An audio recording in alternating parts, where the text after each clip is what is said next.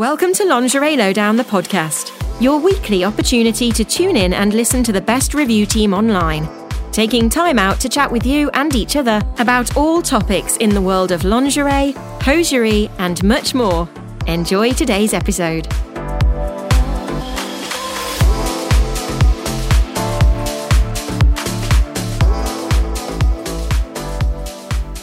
Hello and welcome to Lingerie Lowdown, the podcast. I'm Sophia Smith and I'm very excited to bring to you the first in a brand new series presented all by myself, yours truly. Now, when I was asked to do this podcast, I needed to come up with a name and I found that the hardest part of all you would think it would be much harder to come up with interesting topics and discussions and highlights and lots of things like that that kind of filling a podcast would be much harder. But in uh, hindsight the title was the hardest. And uh, i quite liked the idea of calling my podcast series tbc as in to be confirmed, because this is a podcast series which is going to have probably no consistency to the topics and the discussions, and if anyone features, it's going to be different every single time.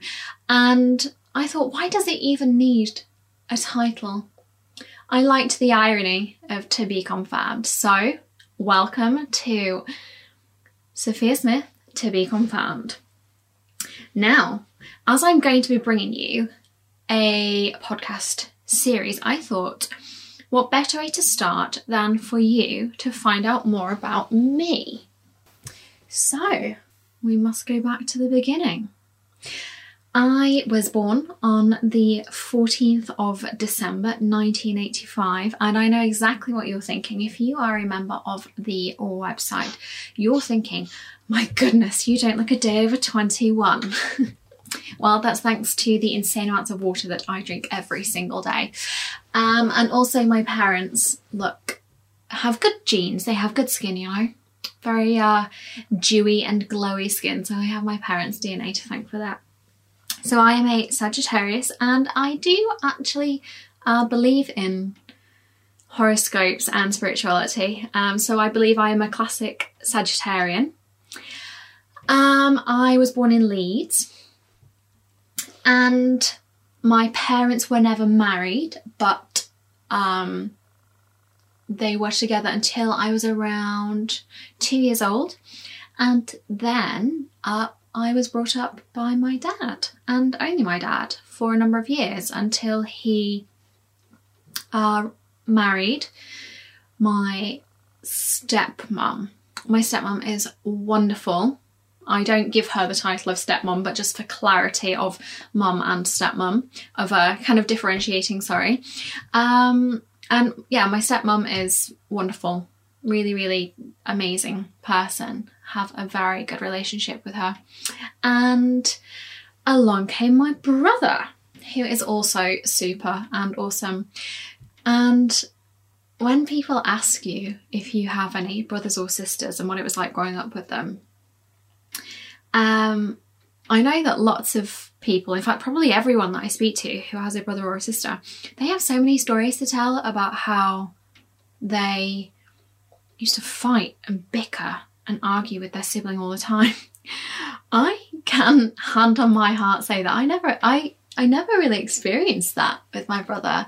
Um, we were very nice to each other, which I believe is rare in families. Um, so yeah, I can only remember one time that we actually fell out. And I remember he tried to pull my hair out. and I was sat with a bag of frozen peas on the back of my head, soothing the swelling and the pain. Anyway, I digress. That's my only story about um, having a sibling. So, uh, yeah, my brother was born when I was around seven and a half. And I think I found that a good age for it to happen because I had already formed this new relationship with my stepmom, and he wasn't, I wasn't so old that I found him annoying, and I wasn't so young that I didn't really understand. So I think he kind of came bundling along at the right time. I still have a really, really good relationship with my brother. I feel quite lucky, despite the fact that um, my mum wasn't around when I was growing up. I seem, you know, I enjoyed family life. I enjoyed growing up. I, uh, when I was very little, before my brother actually came along, I um, I did a little bit of ballet, which I think is very common. It's very common in the UK for um, little girls to partake in ballet and tap. I didn't really stick it out though. It wasn't for me. I remember quite a lot of no, that's not true actually. I remember some of it, but um, I didn't stick it out. It wasn't for me. I needed to be a bit more active and I needed it to be less strict. And so eventually I moved on to um, dancing in, how would we call it? I suppose dis not really disco in the seven kind of 70s sense. Um, I don't really know what to call free freestyle. I suppose freestyle is the more common phrase. I moved on to freestyle, and that was where my heart was at for a very long time. And when I was doing freestyle dancing, I also started rock and roll, and I am a British champion rock and roll dancer. Um, sadly, I don't retain much knowledge from that era of my life of all the dancing, but maybe it's because I did so much, so many different styles. It's kind of all consuming in my head but I also did contemporary. I also did line dancing. I also, ooh, when I did my GCSEs, I specialised um, in Indian dancing, which was difficult, but I really enjoyed that. I loved it a lot because it's quite robotic. It's very frantic, but quite robotic. Um, so I really loved that. What other kinds did I do? I did actually do a little bit of ballroom and sequence and some Latin, but that came quite a bit later on.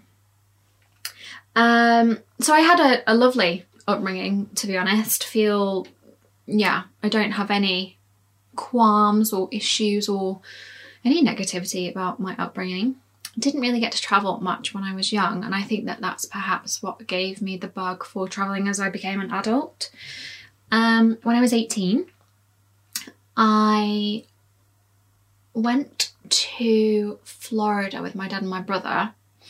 Um, and in the months previous to that, there'd been a um, death in the family, which meant I was very lucky to inherit some money. And I decided I was going to, I was going to travel. I was going to live my best travel life. So, um, I ended up going to the island of Kos in Greece and I went to a very small town there called Kardamena, or some people pronounce it Cardamina. I don't actually know which is the right one, but I know it as Kardamena, so that's how I will continue to say it. And the plan was I was going to go there for most of the summer, party for the first week or two, and then get a job there. And the money was awful, but it would the cost of living in Greece is so low that it didn't matter. So you were lucky to get 30 euros a day, but it was enough to live. Um, but as I'd inherited some money, I uh, did not end up getting a summer job. I just lived my best life being an 18 year old, swanning around the island of Kos. Um, frankly, spunking away money like there was no tomorrow. Um, and all of a sudden it ran out and I had to come home. Um, wasn't we had internet banking when I was 18, but it was not easily accessible, and we were definitely still on dial-up in Greece. So um, yeah, it ran out and I had to go home. Now, not a sad tale that you might think, but uh, that was the first trip that I ever took, which was not a school trip, not with a supervising adult, not with family or anything like that. It was kind of the first time that I'd really ventured out into the world to do something exciting and amazing. And I remember on it was quite late on in the trip whilst I was I say trip, I felt I feel like I lived there for the summer. It was quite late on in my stay that I remember myself and my friends were talking to a lady who was on holiday. And we'd seen her around because Kardamena is quite small, so it was very easy to see someone one day and you would definitely see them the next. And I remember she was really nice. She was really lovely. She was so nice. We would talk to her all the time. And on her last night, she came and sat with us for some drinks. It was quite a relaxed, it wasn't like a party atmosphere, it was quite relaxed. And she said, What what do you all want to do for jobs? Like what do you you know, when you what do you want your job to be? And my friends went through that what they wanted their jobs to be. And I said I wanted to be a model. And she laughed and everyone else followed. And I was I was a bit upset because I thought why can't I be? Because at that point I'd already done some acting. I'd already done some modelling. My very first modelling job was for Mothercare when I was um, very little, six weeks old. And of course there's no skill to it at that point other than just go to sleep. But why why was this so funny? Why is this a dream? Why could I not do that? And I remember looking at my friends kind of giggling as well, as if I was some fool with a ridiculous dream. And I remember thinking, huh, I'll show you. I'll show you. Suffice to say, they're not in my life anymore because that's not the kind of friends you need in your circle. Enjoying the conversations today? Well, we wanted to take a short break to tell you more about our website. Are you looking to treat a loved one or yourself to some new lingerie or hosiery and don't know where to start? Let the most diverse team of presenters from around the globe introduce you to more than 460 brands as we publish new and exclusive reviews every day. In fact, we have over 5,000 reviews online right now, and you can join us from only $7.99 a month. However, we want to treat you to something a little special for listening to our podcast today. So, use the promo code PODCAST when buying a 3, 6, or 12 month membership, and we'll give you an extra 10% off the purchase price. Best of all, there's no time limit with this code, so you can keep using it each time you renew your membership. Please note this is not applicable to the monthly membership. So, after listening to the rest of this podcast, head on over to lingerielowdown.com forward slash join and use the promo code podcast today. Thanks for listening. Now let's get back to the podcast. So I came back and I came back at the end of August, I think. And by October, I had my first modelling shoot paid because there's a bit of a trend now. It was very different when I started glamour modelling, but there's a trend now where you will do you will exchange your time for free in exchange for photographs to build your portfolio. And whilst that's definitely still worth doing, I would say that um, maybe not so much now, especially with how good phones are at taking photos. Definitely did not have a phone camera back then. Um, anyway, so yeah, I had my first shoot within a number of weeks and I was very nervous. And I still lived at home. Now, my dad was a model and an actor, and he's of the generation where you would you'd get all of your work through agencies and casting directors and and and photographers and this kind of thing. And you definitely needed a hard-backed portfolio. Even by even in the world of the internet you still needed a hard-backed portfolio. Um, but i had made a profile on a modeling website and i'd uploaded some very casual holiday photos. And as far as i was concerned that was my portfolio really frowned upon it, just would not slide now but back then i just seemed to get away with it and um, I was hired for my first job. But because I was still living with my dad, I had to, I had to get the train to this photo shoot in Warrington, and I had to kind of like base it. Despite being an adult, um, my dad was quite strict still. I had to kind of explain a really long drawn out fabricated story about why I was getting up so early and why I was going to be back later on. And my dad always had a sixth sense for these things. He just seemed to kind of know stuff. He just knew when things were going on. And I don't know if he knew that I was doing a photo shoot, but I, I was so worried about him finding out because he would just, in his eyes, the internet was not the place for models to find jobs at all. It, you just didn't. I think even now, 17 years later, he still probably can't get his head around it. Um, anyway, I remember going to this shoot and I was so nervous. And from the neck down, my body did exactly what it needed to do. I had the, I was like, I had the poses, like I was really tanned still from my trip, so I felt good. Um, and I felt really empowered. But I remember being on the shoot and the photographer being like, "You, are you okay?" I was like, "Yeah, yeah, yeah." He was like, "You, you need to smile," and I was like, "Oh, okay." Not really realizing that I wasn't.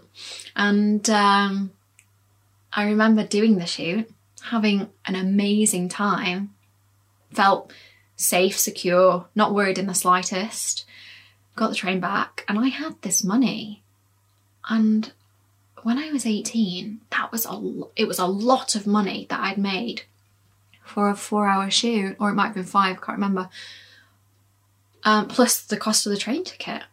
And my first shoot was on a website called British Hot Girls, which was quite seedy and explicit. My shoot was not. My shoot was to topless levels, but um, it was quite a seedy website. But I, it, I had a great time, and I remember thinking, this is the beginning.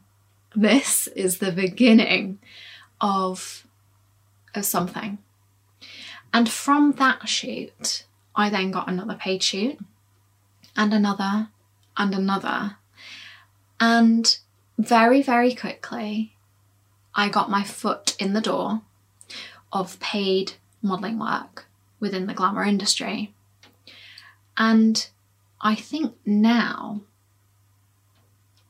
it would be an almost impossible task for me to be able to do that because when I started modelling, um, despite the fact that I found my work from the internet, it was still very much a time when agencies did still exist and they did still need to exist because high profile companies were definitely still using agencies.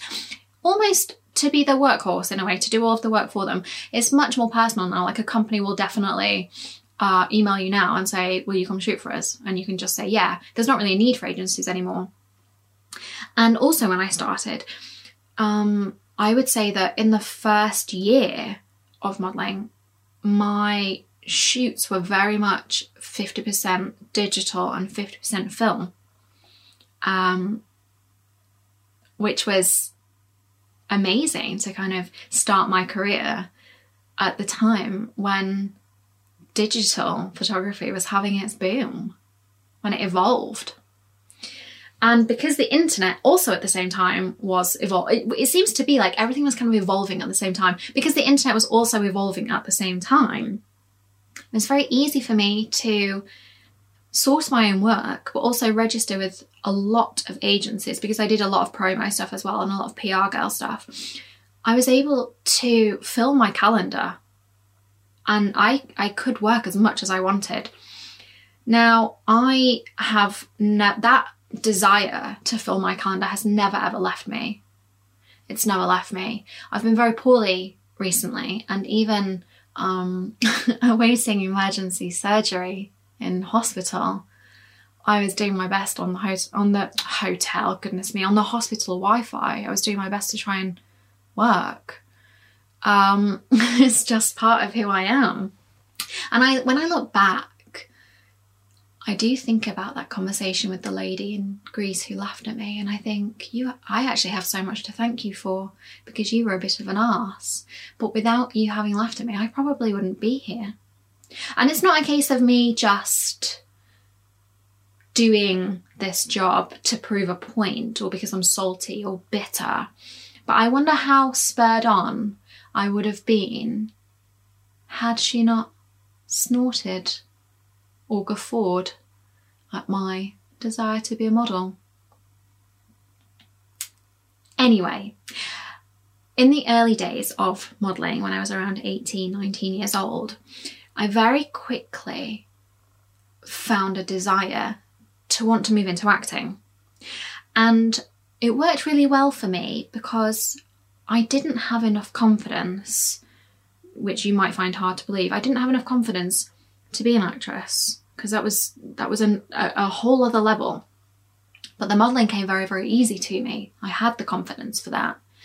And I thought, well, as I learn more about the industry, because there's multiple crossovers within performance, as I learn more, I can gradually make the move.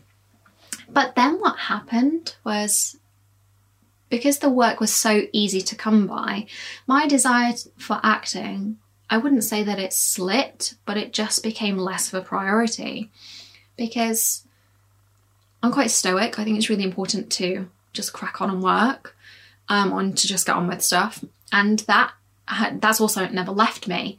And so a combination of all of those things kind of meant mm, maybe the acting's actually not that important.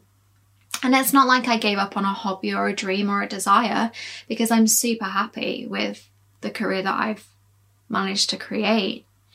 But I have to say, when I have had television work or acting work in the past few years, I was very lucky to be cast in Game of Thrones. I was also cast in Pennyworth, which hasn't been out yet. Um, I was also in Diamond Geezer with um, David Jason. What else have I, I have I been in? Um, Hollyoaks in the City. I've also been in oh gosh, what's that? Oh, do you know what? My memory for my own work is shocking. The Look of Love. I did The Look of Love with Steve Coogan. Um, what was that? Oh, Brave New World. How can I forget my biggest job yet? How bad's that? I was also very lucky to um, be cast alongside Alden Ehrenreich um, in Brave New World, which was my biggest job. I was hired and I got on set and I had to read for the director immediately. And she was like, read it like this. And I was like, okay. And so I did what she said. And she was like, great, you can do it. And I was like, okay. I was like, okay, no worries. I was like surrounded by A-listers.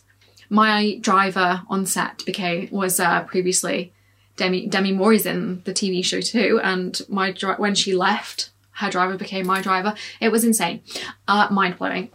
So I feel very, very lucky that uh, despite the fact that I made an early career choice to perhaps let the acting and TV stuff just remain a bit of a dream, that later in my life, in my 30s, I actually managed to accomplish lots of amazing TV roles and working for incredible directors. And like my, I worked for Michael Winterbottom, and so I feel really lucky but there is all of you that listen to me waffle on, and I can't thank you enough for kind of creating that, allowing that to happen because without people listening or watching or, you know, buying into the idea of Sophia Smith, I wouldn't be here. So thank you. So I hope that that tells you lots about who I am, why I am like I am, why I am who I am, and hopefully the next 11 episodes of Sophia Smith to be confirmed will be fabulous and interesting and exciting and full of wonder and magic. And so I'll be back in a month, maybe. I don't actually know what the schedule is. As professional as I am, I don't know when the next one's being released. Ah, never mind. Thank you so much for listening. I am Sophia Smith, to be confirmed, and this is Lingerie Lowdown, the podcast.